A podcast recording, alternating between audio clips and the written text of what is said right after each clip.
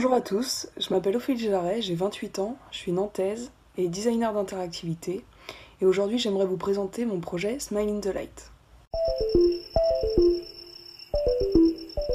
Pour faire ce projet, je suis partie au tout début avec comme sujet le sourire. Je me suis rendu compte qu'on ne se souriait pas dans la rue et j'ai donc cherché à comprendre pourquoi.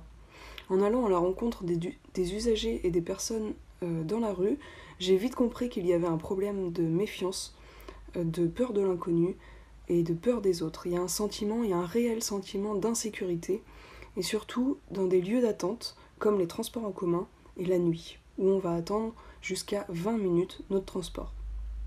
Mon projet, Smile in the Light, est de proposer des jeux interactifs sur les quais des transports en commun la nuit. L'objectif est de créer de l'interaction sociale nocturne pendant l'attente. L'interaction sociale passe aussi par le langage non verbal, et ici, juste un sourire serait bénéfique pour rassurer. L'objectif du dispositif est de faire jouer les gens ensemble pour créer une complicité entre les joueurs et, par conséquent, ramener une ambiance plus sereine. Nous pouvons jouer seuls ou à plusieurs. Le jeu ici a pour but de rassembler et d'apaiser. Les jeux proposés sont des jeux d'arcade des années 70-80 comme le jeu Tetris, Pong ou Space Invaders.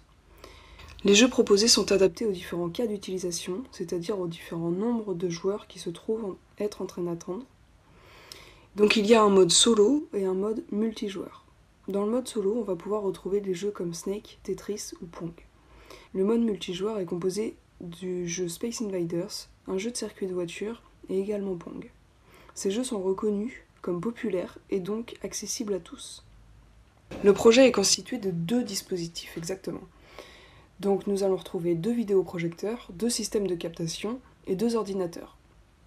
Dans chaque dispositif se trouve un vidéoprojecteur, un système de captation et un ordinateur. Chaque dispositif serait fixé sur chaque abribus pour projeter au sol les jeux. Pour le moment, je suis toute seule à développer le projet, mais je pense avoir trouvé la personne avec qui je vais travailler pour développer le côté plus technique. Ce sont les compétences qu'il me manquent. Aujourd'hui, ce qu'il me faut, ce sont des subventions, des financements pour pouvoir développer mon projet. J'aurai donc besoin d'une enveloppe d'environ 50 000 euros pour faire un premier dispositif.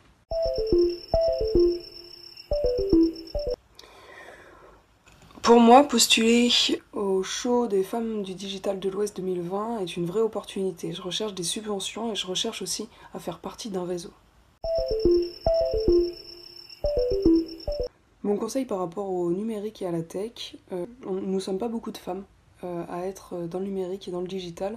Alors aujourd'hui, être une femme dans le digital est, je pense, un atout. Et mon autre conseil serait de toujours garder le positif, car il amène le positif.